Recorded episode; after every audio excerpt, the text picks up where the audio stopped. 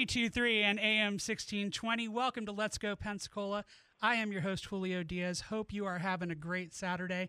Uh, as you know, Pensacon is coming up in just a couple of weeks, May 21st through 23rd in downtown Pensacola. And I have with us on the line a couple of the guests that are going to be here with us. Uh, please welcome to the show Nestor Carbonell and Shannon Kenny Carbonell. Hi, Julio. Thank you so much for having us. Yes, thanks, Julio. Uh, Hi. th- thank you for being here. We're, we're very excited to have you both here in, in Pensacola, like I said, in just a couple of weeks for Pensacon, uh, for folks to come out and meet you, get autographs, get photos, and, and hear a little bit more about you. But we're going to hear a little bit more about you now on the show, too. Uh, so I wanted to start with I, I did did some digging, and if I'm if what I have read is correct, uh, the two the two of you met working on a show together in 1995 called Muscle. Is that right? yes, Muscle, 1995. Okay, that's good. I thought it was 94, but Well, I guess think I'm wrong. no, no. I think we, well, we started shooting in '94, and I think it started airing in '95, which is probably why. Oh, yeah, yes. yeah, So we have to remember it because that's where we started our yeah. relationship. We started dating. I think right. I think we started shooting right after Thanksgiving in '94. So not not more than three weeks after we started shooting, we started dating secretly, of course, because the producers didn't want any of us dating. Um, so we kept it a secret all the way through the 13 episodes that it lasted, and then and then you know then we were like, all right, show's canceled. We uh we can let everyone know. So, so for anybody that doesn't remember that show, t- tell us a little bit about what that was all about.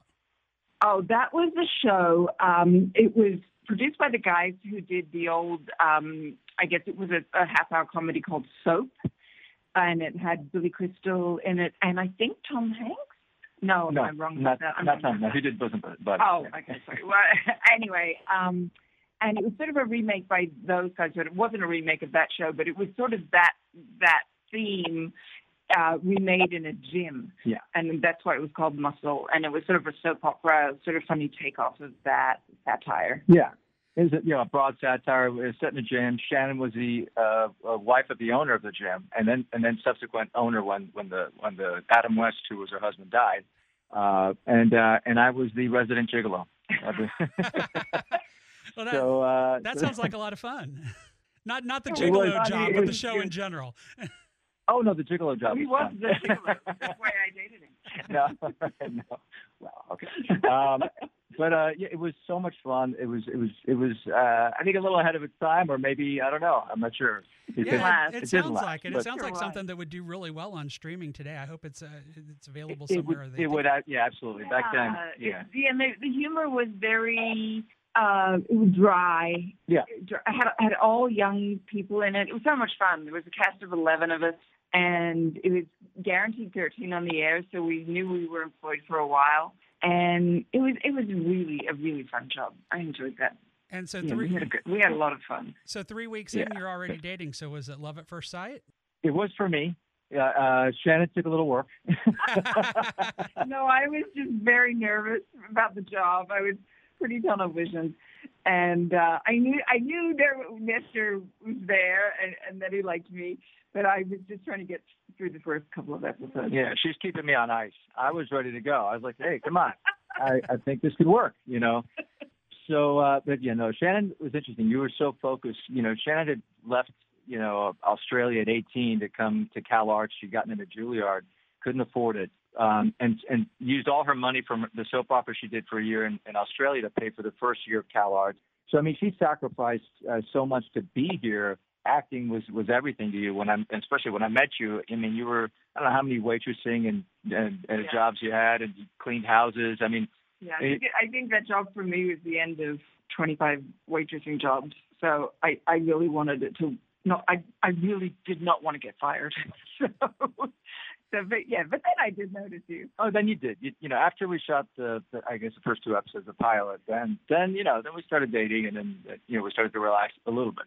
Oh yeah, because we yeah we were told that we weren't allowed to date. Then we got a big talking by the producers, and um, actually then Nestor kind of backed off of me, and I was I was then I was ready, and he had gone. Yeah, I was like, no, I'm the, the goody two shoes. I'm going to listen to the producers, and uh, and sure enough, then the tables turned, and uh, she started chasing me. Anyway, sorry. So I had to I had to go after him then, but all was good. It was good. Well, and you both went from from that to some pretty substantial projects. For for Nestor, I think then pretty much the next thing that you went on to is maybe the first thing that a lot of people got to know you in. Suddenly, Susan. Yeah, I was. Uh, yeah, this is at a time when when the you know sitcoms were so prevalent, and uh, especially on NBC, and so so yeah, I auditioned for that. Uh, you know, a few months after Muscle was canceled, and and luckily you know landed that, and that that was uh, at the time it was it was a whole season on the air, at least 13 on the air. You know, it, it was called must see TV back then because the, the, it was a coveted time slot. So we were, yeah, I was really lucky. And then Shannon, you went on to you're doing. A, I don't so you did a you did a number of titles. Then you did Invisible Man a few years after that. Yeah, Yeah. a lot of I, I think a lot of years after. Yeah. yeah. Yeah, I sort of skipped from job to job, but you had the really big job. But that Invisible Man was a big hit on on Sci-Fi as well, and, and ran for a couple of seasons. Talk a little bit about working on that show. I loved doing that show. It was yes, we yeah, it was big for sci-fi, um, and it was only a cast of four of us, so it was so much fun. And we we shot it down in San Diego, and Nestor and I got engaged, I think, during that show, and bought a house. Um, but I was sort of able to come back uh, up and back, so it was just a great show because it was pretty. We were able to improv with that show because the producers were all writing up here and we were shooting down in San Diego. So we didn't have a whole lot of eyes on us down there. And so we were kind of naughty and we played with it a lot. And it was a really smart show that still had a lot of heart. And um, that's why I loved it. And the four of us got along really well. And we've lost Eddie Jones now, who was just such a great actor. We all really honored him. And um, and the two guys, Paul and Vincent. Vincent was a good friend of ours before we shot the show, so that was really great because I was also really close with his wife, and she was down there too. And it was just like a little family, and I, I had a blast. And we did two episodes pretty much back to back. Two seasons. Two seasons, sorry, two seasons pretty much back to back. And we also got married between season one and two. We did. We got married in Australia. Yeah. Oh, that's great. Great.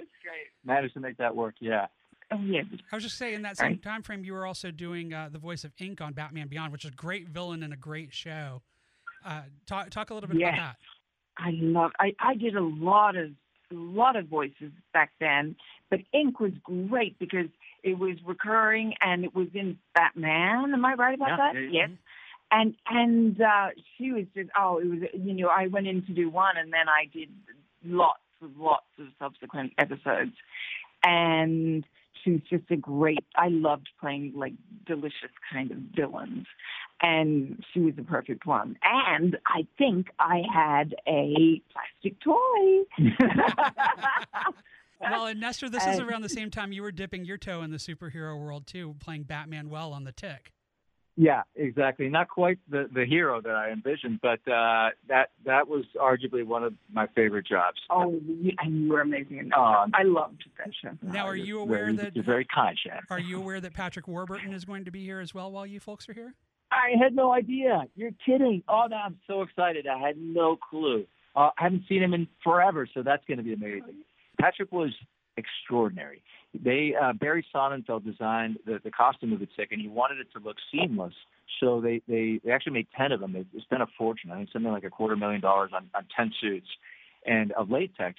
And there was they were only in two pieces, and so because they were only in two pieces, it, it wouldn't breathe.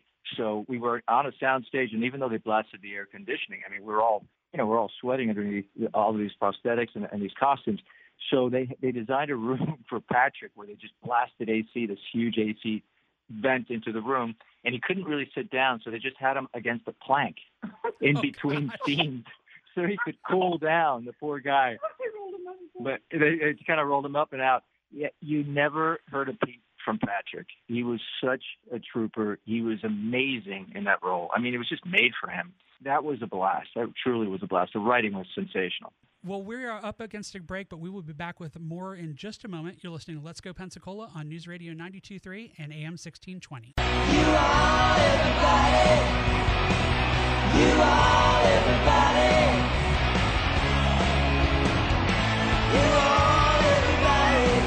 News Radio 92.3 and AM 1620. Welcome back to Let's Go Pensacola. I am your host, Julio Diaz. We are talking with two of the big guests that will be here for Pensacon May 21st through 23rd. Nestor Carbonell and Shannon Car- Kenny Carbonell are with us on the line. And we're gonna we're gonna get to what that music was about in just a just a second or two. A little drive shaft for you. I for think those I to- know. those to those to a little bit of throwback for you folks that, that remember that uh, that Yeah. great band. Uh, but before we get to Yeah. that, you know, I want to talk. You know, we kind of talked about how your your careers are going kind of parallel for a while there, and then you did a movie together that Nestor you wrote called Attention Shoppers, which I have to admit I've never seen, but I'm looking at the information about this and I can't believe I've never seen it because the cast is incredible. It's not just you two, but Michael Lerner and Kathy Najimy and Martin Mull, Luke Perry, Casey Affleck, who went on to win an Oscar, Lin Shaye. Uh, talk a little bit about this movie. Yeah, it was. It's actually pretty funny. It's a little meta. It's a little bit meta, because in the sense that I, I, it was my first appearance, and I was actually asked to, to open uh, a Kmart in the. In this is when I was doing Suddenly Susan, in I think it was in Houston, and uh, and I was like, ah, I've never, I didn't know anything about this stuff. This is back before conventions were even a thing, and I was like, well, okay, they come out, and I guess you know you meet the fans and this and that. So I did like one radio interview, and I was like, all right, I'll just do this, right? And maybe you know whatever they pay me, I'll I'll, I'll put it towards doing a short, like a short film or something like that, something kind of cool and creative and fun. So I was excited. I went. I did this radio interview, and I was you know excited to go. And I go to the Kmart, and I show up, and you know, and I was like, oh, okay. So where where would you like me to sit? And I and and they were just in the midst of actually opening this big K. So there was really no place for me. there was no setup. The focus obviously was on on, on opening the thing. So anyway, the, the the short of it is that I bombed. I mean, I bombed like epically. And uh, I think uh, maybe one person showed up off the radio interview, and I came home, and there was a series of events that happened throughout that whole thing that was sort of portentous of what was to come. And so I came home, and Shannon and I had a huge laugh, and and that sort of spawned the idea of doing sort of this this satire, this this film about this guy, this sort of guy who's very self-involved, who who does bomb at one of these things. And obviously, it's much more heightened than things happening that didn't happen to me. But that was sort of the genesis of, of that film. Well, it, it sounds like a lot of fun, and uh, you know, obviously with that cast, uh, hopefully people get a chance to check that out. I want to make make sure to mention too, because another thing, Shannon, that people will know you for is you had a, a big recurring role on Seventh Heaven for several episodes, and that would be in that kind of time frame too. So, talk a little bit about working on that show. That was a great show because I I'd already had my first baby after that show uh, when I did that show, and it was on its um oh my gosh it was on its like 11th heaven. Season it was it had been going a long time. Those kids that you remember as really little tiny kids were were teenagers by the time I was on it. And uh I played the mom. This is how late it was. I played the mom of a kid who was dating the little Lucy character. And so it was a pretty great schedule for a new mom uh, for, for me.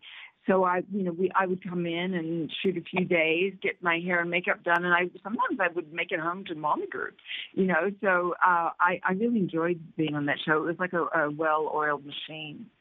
I worked on that show until my second baby was really almost about to be born. It, my stomach was huge by the end of that. Um, by the end of that show, oh my run on that show, but yeah, everybody was lovely. It was a re- it was the most relaxed set I'd ever been on, and some of the directors have been there forever. and sometimes I would even sometimes I'd flub a line, and then there, there was a couple. One really lovely. He'd been directing for years. He'd be like, "Okay, moving on." I'm sure he was about ninety, and I'd say, "No, no, Harry, Harry, we have to go again." I flubbed the line. Oh, okay, you did. All right, let's go again. it was a it was a great show. It was a great show, and that and that was it for me. That's where I ended. Yeah, that's when you stopped acting, and and yeah, Well- and, and sort of Yeah, Yeah. so this is where where you know you have this big life changing decision that comes up for for your family. Uh, Yeah. Nestor, you get offered this this show that is this huge hit called Lost. In order to do it, you've got to move the whole family to to Hawaii, and that that leads you, Shannon, to be in a situation where you've got to decide what you're going to do. You know whether you're going to put your career aside, and is this the best move for the family? And now you've got a book out about that whole experience. So let's let's talk a little bit about the book first. Uh, tell tell us Okay, about so the book. uh, yeah, I decided a few years earlier actually to leave, but it was around the time Nestor got lost because in the first couple of seasons he um, he just started out as a guest star for that show. Um, but I was a huge fan of Lost. In fact, that's I think that's where I know the song from, right? yeah, Right. yeah, Yeah. maybe just a little. Yeah, and you'll see Nestor has a blank face. He has no idea where the song is from. So that was no idea. When, Yeah, when I got the show, Shannon had to fill me in. She had to fill me in on everything because I, I, I hadn't I'd watched the pilot a few episodes, but I lost the thread. No pun intended. And Shannon, I was like, oh, I got to book this job. Shannon, you got to fill me in. So she did. Oh, I yeah, love and for, for anybody was- listening that doesn't know, that the song is uh, Charlie Pace is a character in Lost. He's played by Dominic Monaghan. Uh, he was one of the people that was on the plane crash, and he had been the, the bass player in this band Drive Shaft, and that was their their, their one hit. That was it's, You are everybody. so I, I couldn't resist. I knew we were going to be talking about Lost, so I couldn't resist. I'm a big Lost fan. Uh, okay. I- we- to, to go back to what you're saying, Okay. so you know, you you had to make Yeah. this decision, and let- let's talk a little bit about that. Yeah, I, I, I made, I've actually made the decision as soon, um, pretty much as soon as my second little boy was born, and um, and really, as soon as I, I made the decision, I really didn't feel good with it. Actually, even though I, I really wanted, I mean, everything in me wanted to be with them, with the boys, but I didn't realize that there's another part of, there was another part of me, and is another part of me that um, was just so I'd been so driven to be an actor, and um, right or wrong, that was a part of me now and then, or not even now, but then, and um, and I just felt a huge gaping hole inside of me, and and I felt very empty, and I reali realized I had set up my whole identity to be an actor and I just felt like I had um where I thought I'd be okay with it. I just wasn't. I, I felt I lost. I just I felt like I had uh, become a loser. I failed at my dream, basically, and that I mean, as you as you come up being an actor, you know, people, you know, it's hard on people. People who, who are brilliant actors. It's a dog scratching. Um, just don't they just don't get seen the way you think they should be seen in Hollywood and they just you know they die away one by one and I felt like oh I'm I've bit the dust too and it I didn't sit well with it and I really and I felt really lost for many years. And then after season two and three and four then Nestor for season five was to to be there the whole year. So we all picked up and we moved to Hawaii. Me feeling still very lost. And um, and then Hawaii happened, and almost unknowingly something changed, and it was. I mean, I was very into loss, but there really is a big feeling, a big spiritual feeling on that island. And that year was a really transformative year. I met people. I met I met a bunch of women. Some were military. That had this amazing, sort of a great perspective on life and the world and uh, just a bunch of things. Being away from Hollywood, some, we had some big, big family trouble, um, and just some amazing adventures I went on. And just little by little, my life started to just sort of come together. The parts of who I probably would have been without being an actor, and I, I, sort of started to fill up in this most magnificent way. And then I journaled that whole year, and then I, when I got home, I started to write the book, and it's a really great story of this journey that um, I took to become me again in a way, or come home to myself again. And I think it's a story that a lot of women need to.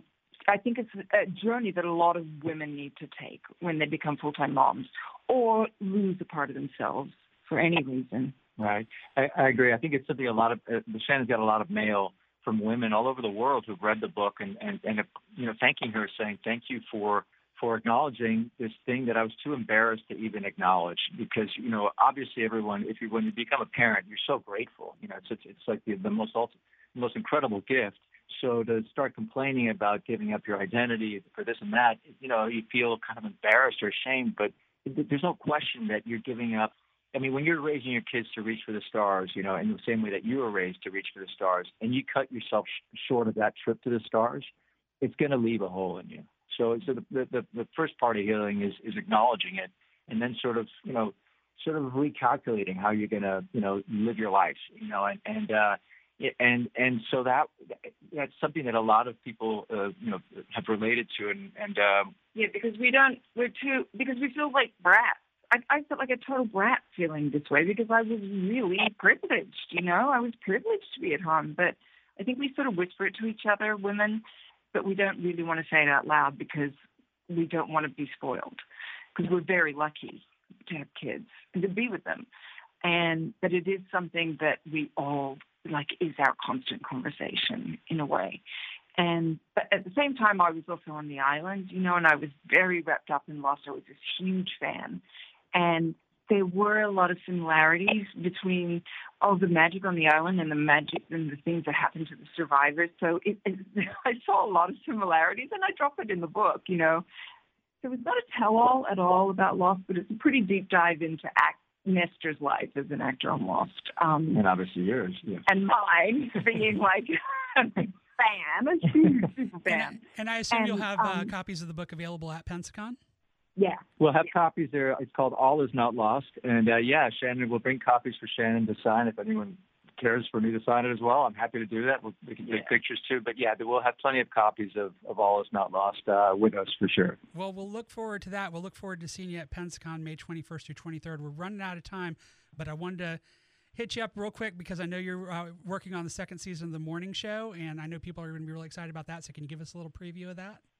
Absolutely. We're just about to wrap. We're, we're finishing in the next couple of weeks the second season. Um, and uh, I think thema- thematically, uh, there's not, not much I can say because we're, we're not allowed to, but there will be some sort of thematic issue. Uh, certainly, there will be issues of COVID that, that come up as, as there have been in uh, shows that have since shot. But we will pick up where we left off somewhat in, in terms of the upheaval that was caused at the end of season one with uh, Jennifer Aniston's character sort of blowing up the network in a sense you know, and uh, and and uh, yeah, we'll pick up sort of yeah from that fallout.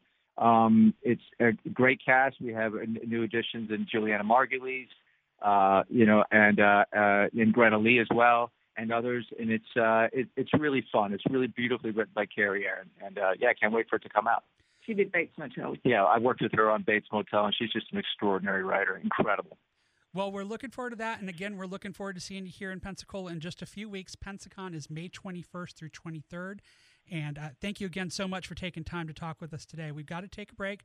We'll be back with Jeremy Branch after the break. You're listening to Let's Go Pensacola on News Radio 92.3 and AM 1620.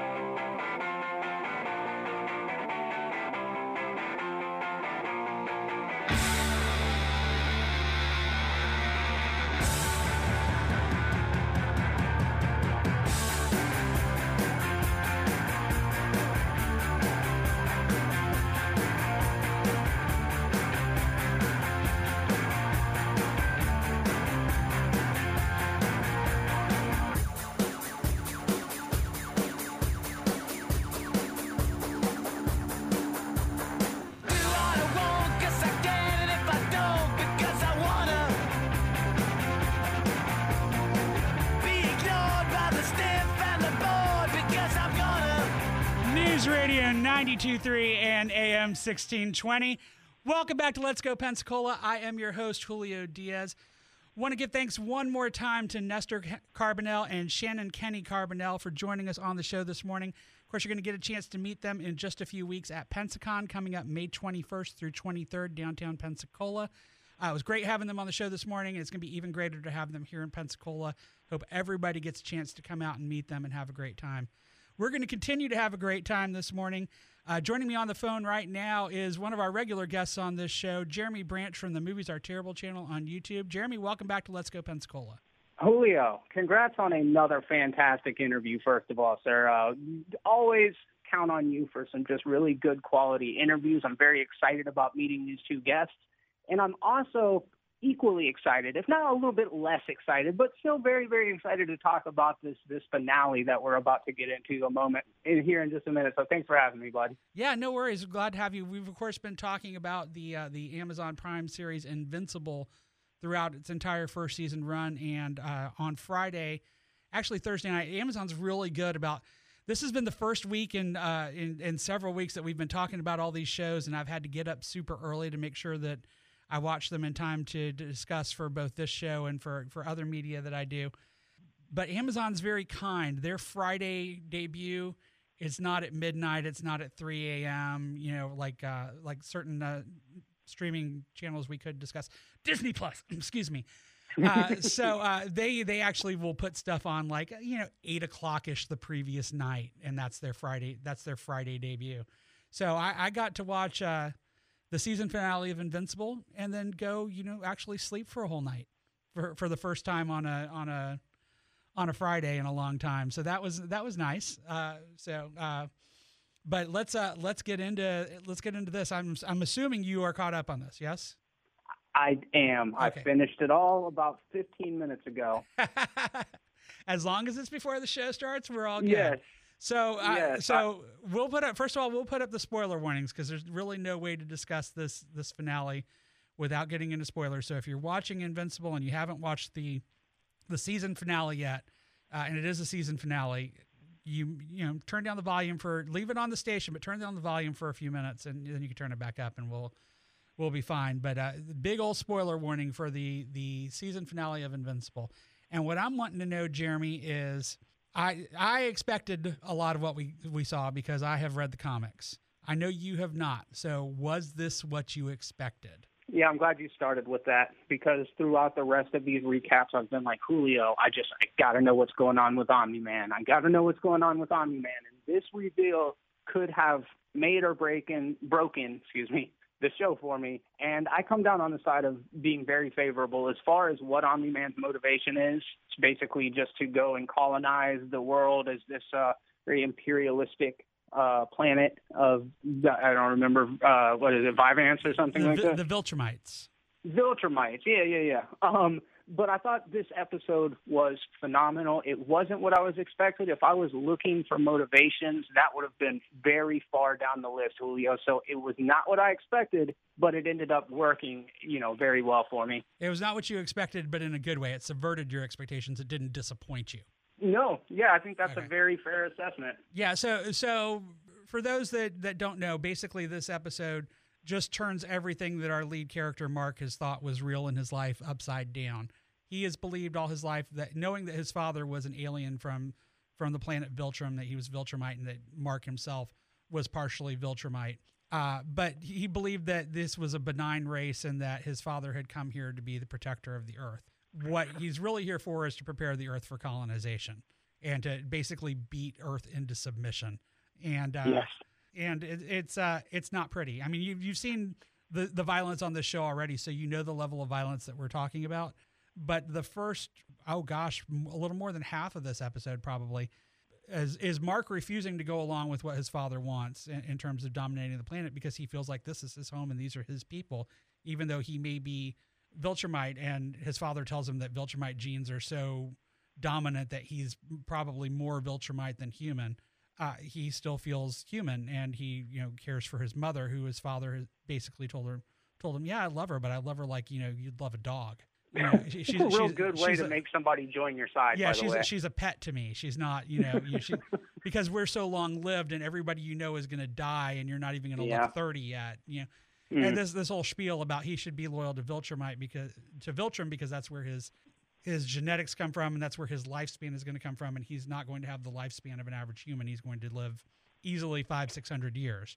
So you know he's tr- his father's trying to convince him that this is the way to go, and Mark stands up to him and you know says, "I'll I'll fight you and I'll I'll save this planet."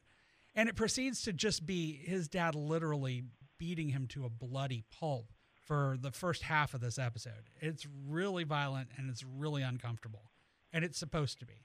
I- I mean, Yes. it's it's it's it's all it. If this were live action rather than animation, I would describe it as gut churning. Absolutely, and even in the form of animation, it, it really does have a have an effect on the viewer. Or at least I can speak for myself. But yeah, it's almost like that beginning sequence, as you said, it's about half of the episode, and it is uh, so. It's kind of like if Man of Steel showed what was actually happening within the buildings. I mean, they touched down in Chicago, and simply uh, Invincible falling, just taking a Yeah. hit. He destroys half of downtown Chicago, and he's starting to realize the the cost of what it means to actually stand against his father, who was Omni Man, and the scene where uh, Omni Man just like puts him through a train in the subway, and people are just splattering around both of their freaking, you know, they're basically diamond as far as how strong they are, and uh, Mark has to now deal with the fallout of that. Um, I do feel like this episode handled a lot of Mark's kind of emotional arc really, really well. And I also like the fact that um, the world is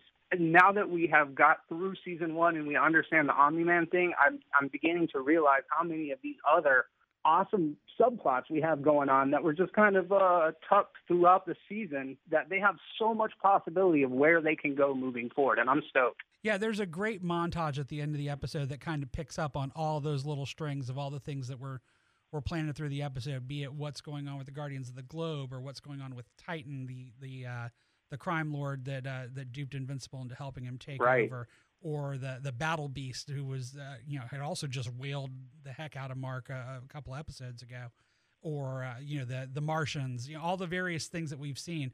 None of those things have gone away. Those are those are all developing. And then we also had, you know, kind of for the climax, not the climax of the episode, but the the bow on the episode is Mark talking with Alan the alien, who we saw a few episodes back, the guy that's come to you know kind of test Earth every every couple of years, and then finds out that he was going to the wrong planet.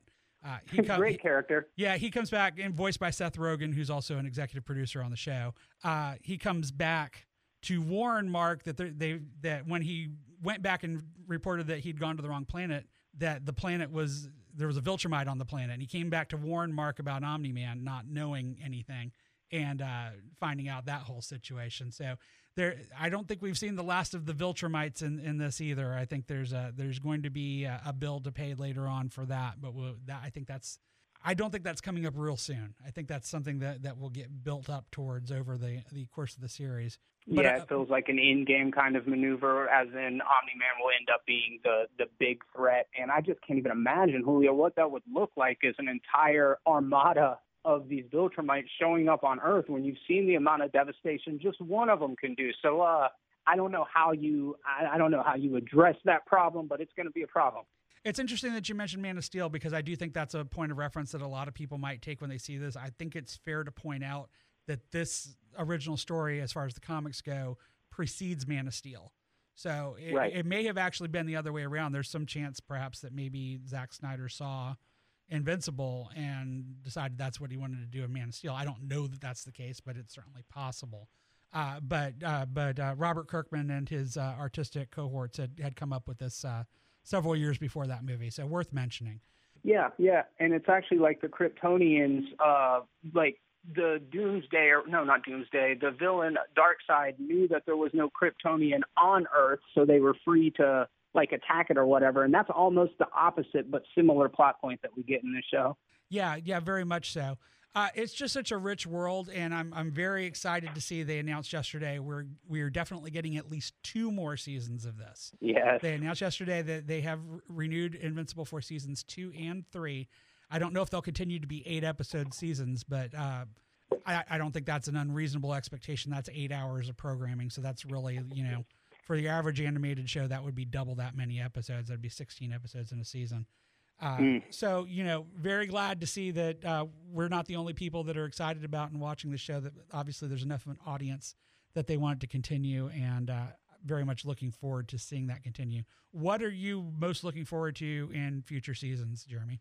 Oh, that's a really good question because there are a couple of great subplots. I really like the Battle Beast stuff. I'm, I'm curious to see how that gets reconciled. And then I also kind of forgot that Cecil was manufacturing that horde of super zombies, essentially, which is a little bit murky as far as the ethics behind it because Cecil really came out in front to be a what I perceive as a heroic and a, a decent man in this episode. But, you know, like this whole series, they're really messing with what it means to be good and evil and having to make tough calls, just like Omni Man tells Invincible. So uh, I'm I'm excited about several of the plot points, but I'm really excited to see how Cecil kind of evolves moving forward.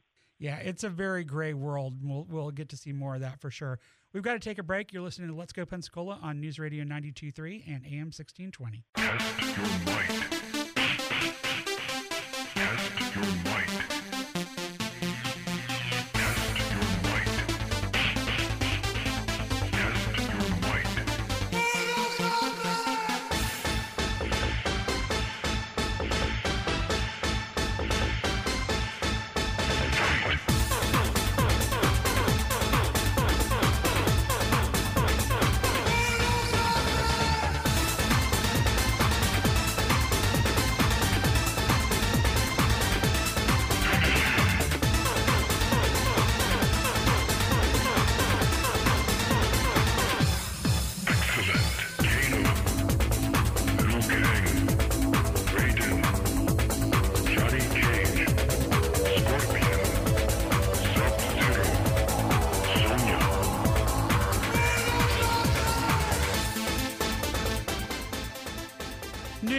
Radio 92.3 and AM 1620.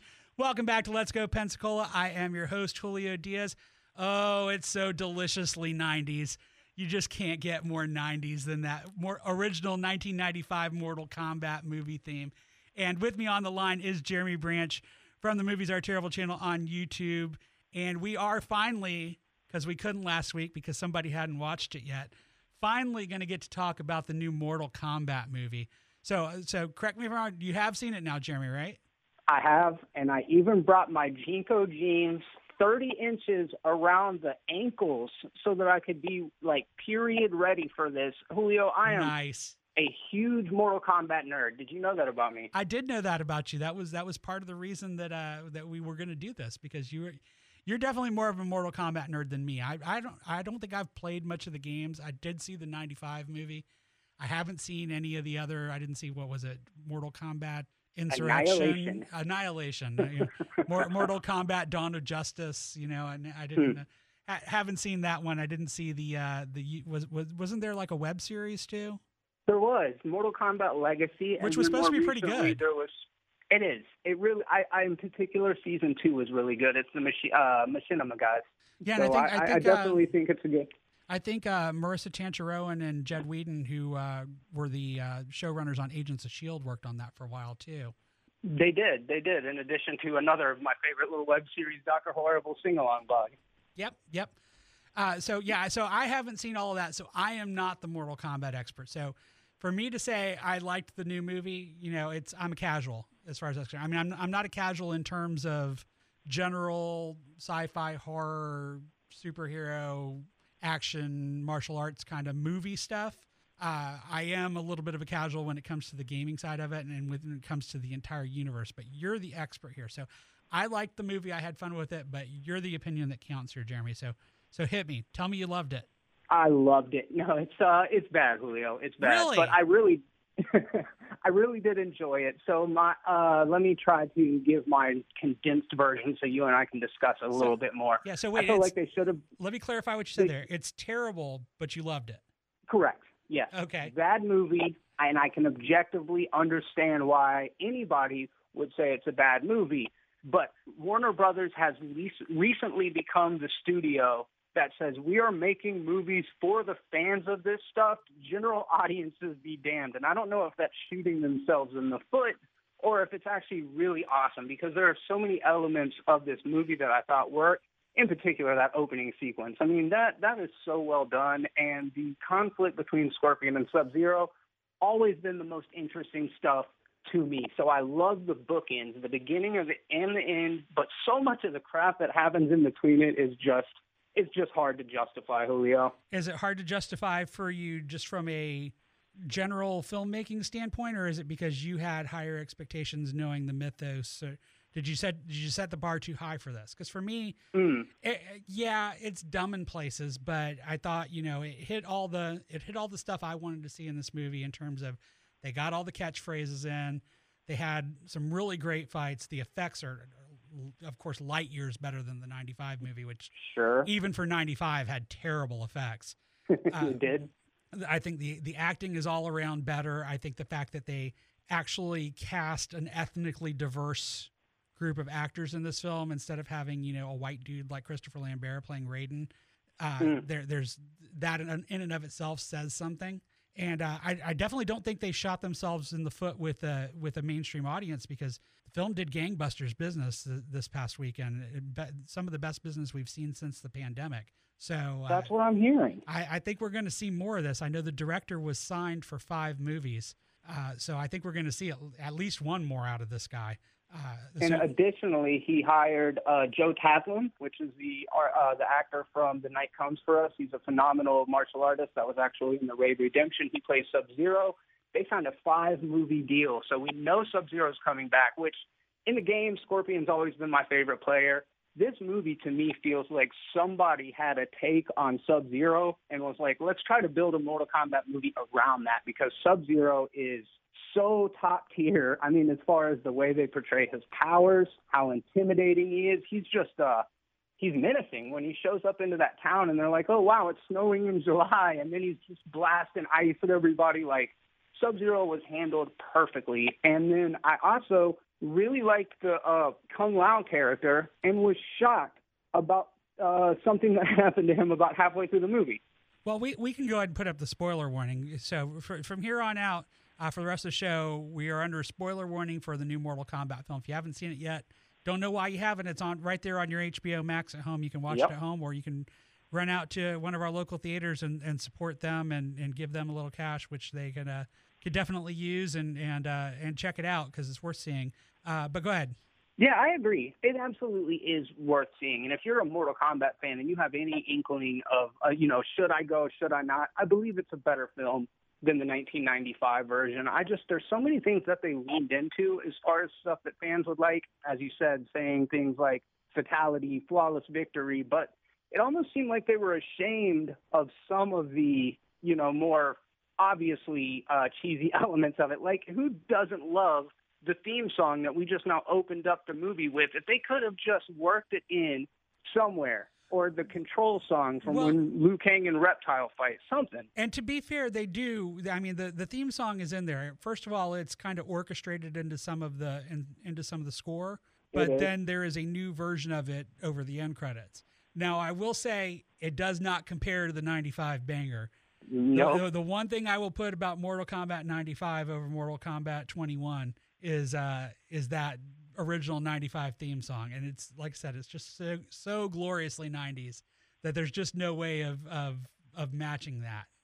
There's just it's untouchable. It's uh, it's the the cheese factor is is off the charts, but I love it. Yeah, yeah, you you're probably right about it. It, it might just have needed to stay in 1995, but I don't, I don't know. I felt like the the compo- the composition of the the score itself was a little bit underwhelming. Um, it never really felt like it was integrated into the visuals going along well, and there are a lot of the casting of the characters that I loved. I thought Sonya was great. I thought Kano was great. I really liked Scorpion and Sub Zero.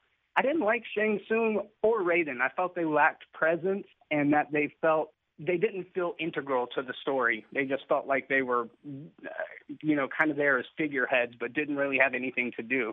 Yeah, I think. Uh, well, I think that one of the biggest things that you can criticize this film about, from a, a Mortal Kombat mythos standpoint, and again, remember, I'm coming at this as a casual, but the uh, the big thing about Mortal Kombat is the tournament. The tournament is kind of everything. You know what we didn't see in this movie? We didn't see a tournament. Thank you. So I, I get that. I've heard that criticism a lot. I get that criticism. I think they're saving the tournament, and I think they're doing that for a reason because the whole thing in this was that the the bad guys were trying to avert the tournament altogether and just kill everybody. So I, I get where that was coming from. And then the other the other little hitch that I noticed that uh, I thought was interesting was when they get to Raiden's temple and uh, they're getting ready to, to train Kano and and Cole. And Cole's a whole nother story. We can get to that later. Uh, but uh, Sonya go, goes to get into the pit and, and train, and they tell her, "Oh no, no, no, no, you can't come in here. You know, you you don't have the mark. You because the whole thing is is Sonya doesn't have her Mortal Kombat mark, so she hasn't been been drafted into the into the world of Mortal Kombat, even though she's the one that knows about everything and is basically the only competent one on the good guy's side. Right. Uh, and they make a big deal about Sonya can't be in the in the pit, and uh, then later on, after after Cole leaves and comes back, and they get back to to Raiden's temple, Sonya's in the pit, and it's like, okay, well, what did you just decide the rule didn't apply anymore, or what what happened there? That's a really good point that I didn't even think about. I, I do feel like there was a bit of this film, as with most most films, that was left on the cutting room floor, leaving some of the uh, the scenes feel uh, they just feel messy sometimes. Um, I, I thought Kabal, uh, his costume was super cool. That's the guy with the helmet on and the little red slitted eyes, kind of a, a cyborg type character. I, I like the way that they handled the aesthetics of almost everything. But you're right. I I felt like and I don't know. I'm sure this would even have bothered people, but that idea of her needing to find to get the mark and find her arcana, I felt like she she was a perfect layup for the protagonist of this movie. You know? Yeah, and and I think Cole, who is our protagonist, who's our eyes into this world, was uh, was just not as interesting a character, and they they did a little bit. They did a little bit to pull that back at the end when the, you really understand that he is the descendant of Scorpion, and you know that, and you know obviously where they're going with this next film, is if they do a next film, but they there's a big old allusion toward it at the end. He's going to uh, go recruit one of the most famous characters in Mortal Kombat, Johnny Cage, uh, who's not in this film, but I'm guessing we're going to see for sure in, an, in, a, in a sequel if we get a sequel, which I'm pretty much positive we're going to get a sequel. Uh, and I, I'm happy to hear that. and I think we'll see the the tournament in the in the next film. Uh, I overall had fun with it. I did not have high expectations. I treated this as going to be cheesy fun, and that's what I got out of it. So I was pretty happy with it. So as far as a Mortal Kombat adaptation, if we were going to put an arbitrary rating on it out of five, like where does it fall? Uh, you know, as being the best version of a Mortal Kombat movie you could make. Uh, you know, I think if the original '95 movie is a three, I'd say this is a four. Yeah, I'm with you. I'm with you. I, I definitely don't think it's a four star film, but as far as setting out to make a Mortal Kombat and taking, you know, decades worth of lore and trying to condense them into something in a totally different medium, I think they did a pretty good job of it. And I do think they understand and have reverence for the series. Uh, so if you are a fan of Mortal Kombat, I feel like you will be a fan of this movie. If you think it sounds whack going into it, yeah, it's that. You know what I mean? well, we I hope you don't think this show has been whack, but we are out of time for this week. We will be back next week with more. Jeremy, thanks as always for joining me. Until next week, you're listening to Let's Go Pensacola on News Radio 92.3 and AM 1620.